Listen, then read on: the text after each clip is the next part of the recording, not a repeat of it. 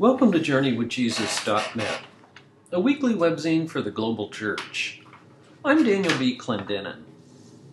My essay this week is called Don't Lose Heart. It's based upon the lectionary readings for Sunday, June the 7th, 2015. As I approach my 60th birthday, I've started reading stuff about growing old. If you're not careful, it's easy to lose heart. Last week, I read a book called The Art of Aging, a doctor's prescription for well-being. It's by Sherwin Nuland, a clinical professor of surgery at the Yale School of Medicine.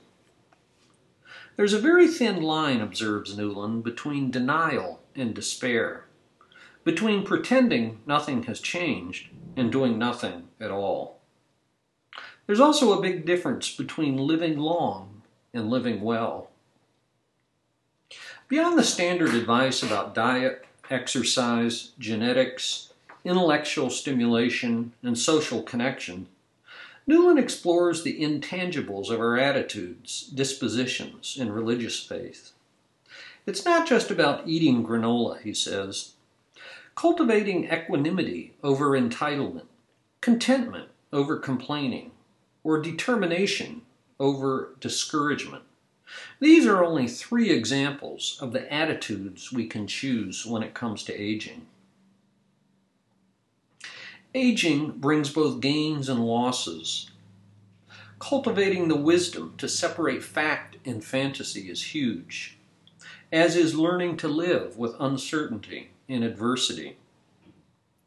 One of the biggest lessons of aging, says Nuland, is that choice exists for each one of us. Aging is not a disease, it's a natural condition of every life. And if it's handled wisely, there really is more sugar at the bottom of the cup. Nuland writes about living well as you get old. Atul Gawande has written a book bestseller about dying well. It's called Being Mortal Medicine and What Matters in the End. Gawande argues that instead of acknowledging the natural order of things, we've been seduced by the prevailing fantasy that we are ageless.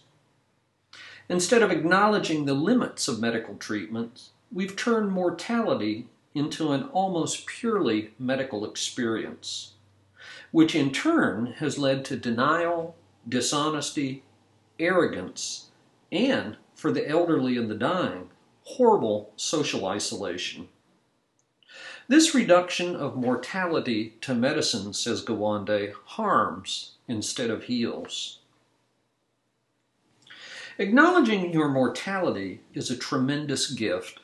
It reorders your desires. It narrows your focus and gives you a new perspective that's rooted in reality instead of futile medical fantasies. Medical interventions are only justified, says Gawande, if they serve the larger aims of a person's life. When we forget that, the suffering we inflict can be barbaric, he says. But when we remember it, the good doctors can do is breathtaking. Nuland and Gawande could have appealed to St. Paul.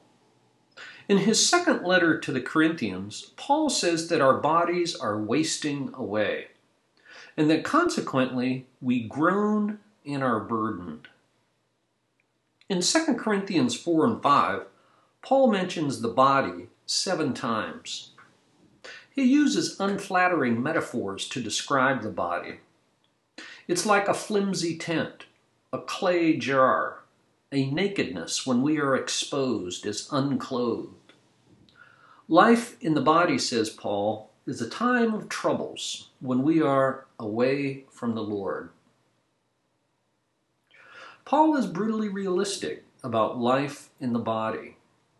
He yanks us out of fantasy and into reality, from denial into candor, he would move us from despair to wisdom in order to live well today. But make no mistake, for Paul, life in the body is hard. Growing old isn't for sissies.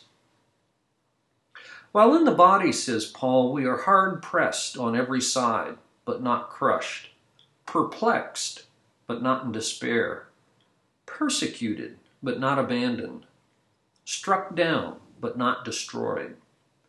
We always carry around in our body the death of Jesus. In the language of the 1995 crime movie, we are dead men walking. Various writers describe this experience in similar ways. The Benedictine nun Joan Chittister calls it a spirituality of struggle. The Orthodox theologian John Chryssavgis calls it a spirituality of imperfection. The Presbyterian pastor Don McCullough has written about the consolations of imperfections. And thank God for our Lutheran friends who contrast a theology of glory with a theology of the cross. Sometimes we experience God through his mighty acts of power. But Luther famously reminded us that God's ultimate act of redemption and revelation was through suffering on a cross. The theology of the cross thus affirms that we often experience God's power in our human weakness. In The Lord of the Rings, the elves of Lothlorien admit that they are losing their forest lands, but they battle on, characterizing their struggle as fighting the long defeat. In the letter in the book of letters of Tolkien, Tolkien describes our human struggle in identical language. He says, Actually, I am a Christian, and indeed a Roman Catholic, so that I do not expect history to be anything but a long defeat. Though it contains some examples or glimpses of final victory. Some people think that this is too pessimistic or defeatist. Flannery O'Connor had the right response to this criticism.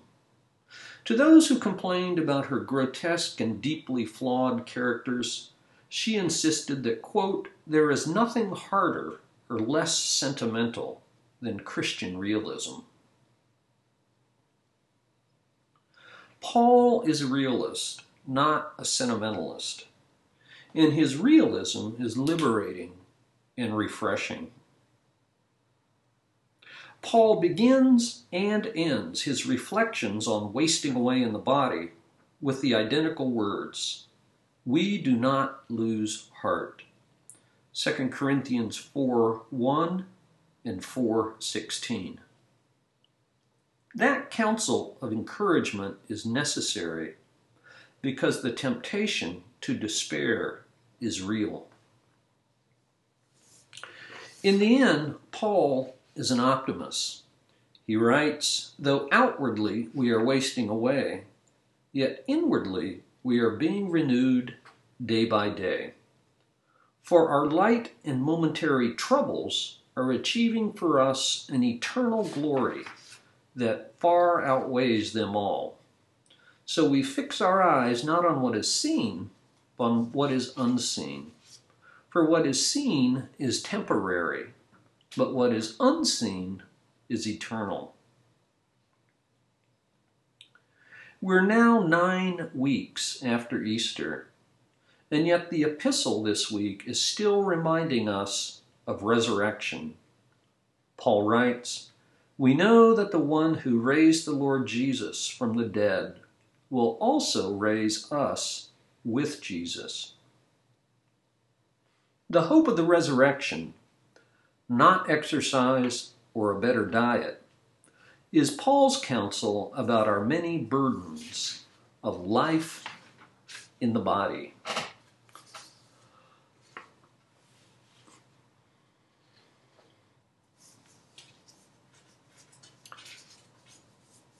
For books this week, I review a title by Patrick Modiano. The title, Dora Bruder. This book was originally published in Paris in 1997 and more recently by the University of California Press in 1999, and then again in 2015. Dora Bruder is 119 pages. In December of 1988, the French novelist Patrick Modiano happened to read a missing person notice in a 1941 issue of the French newspaper Paris Soir. A 15 year old girl named Dora Bruder had run away from her convent boarding school where her parents had placed her during the Nazi occupation. Dora's parents had placed the ad.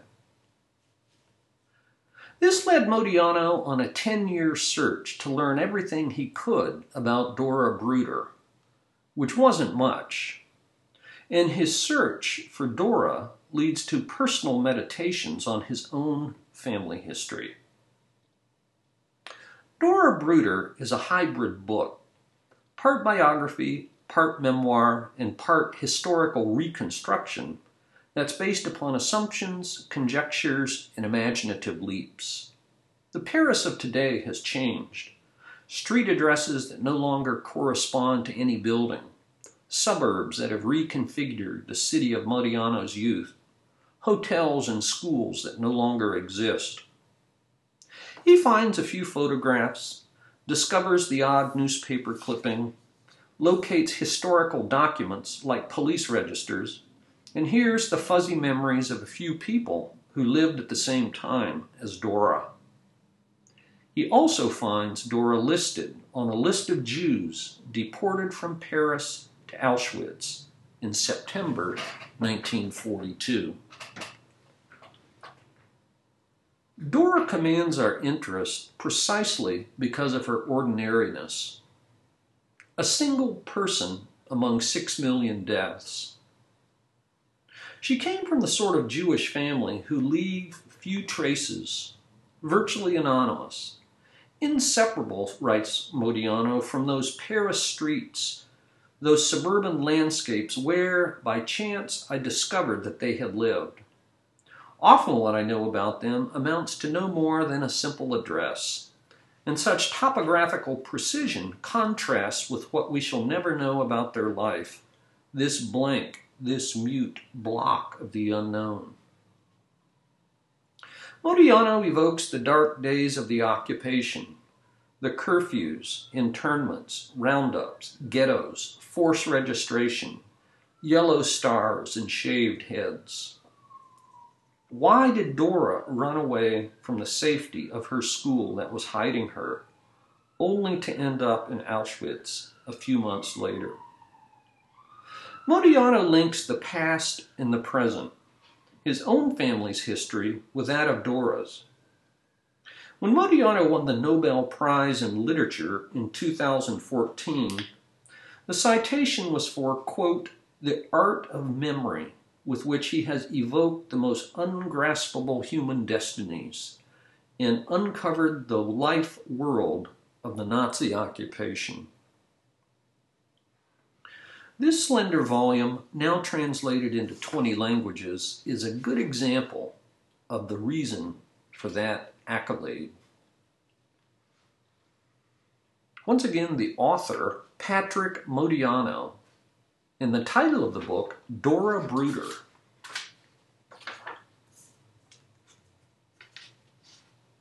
For film this week, I review a movie called Far from the Madding Crowd, 2000 15. Director Thomas Vinterberg has turned Thomas Hardy's novel of the same title into a film set in 1870 Victorian England with all its mannered mores of class.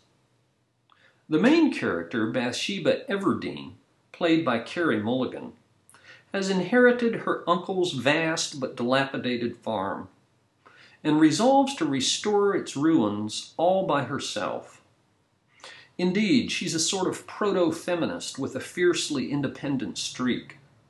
She works in parties with the farmhands, boasts that she's never been kissed, and insists that she doesn't need a husband.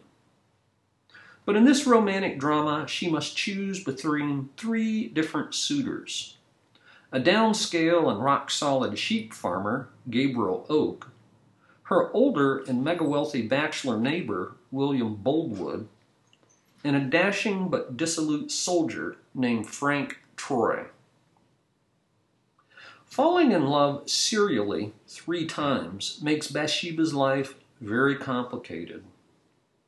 There's no linear plot here, nor could there be. The setting of the film on rural English farms 200 miles from London makes for a marvelous period movie. Once again, far from the madding crowd.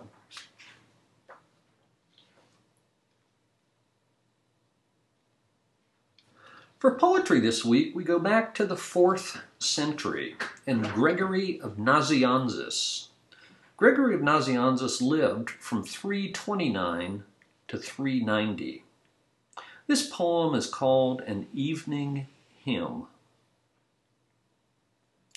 O word of truth, in devious paths my wayward feet have trod. I have not kept the day serene I gave at morn to God. And now 'tis night, and night within. O God, the light hath fled. I have not kept the vow I made when morn its glories shed. For clouds of gloom from netherworld obscured my upward way. O Christ the light, thy light bestow, in turn my night to day. Gregory Nazianzus. By the way, this poem is taken from a book called Before the Door of God, an anthology of devotional poetry. It's reviewed at journeywithjesus.net. Thank you for joining us at journeywithjesus.net for Sunday, June the 7th, 2015. I'm Daniel B. Clendenin.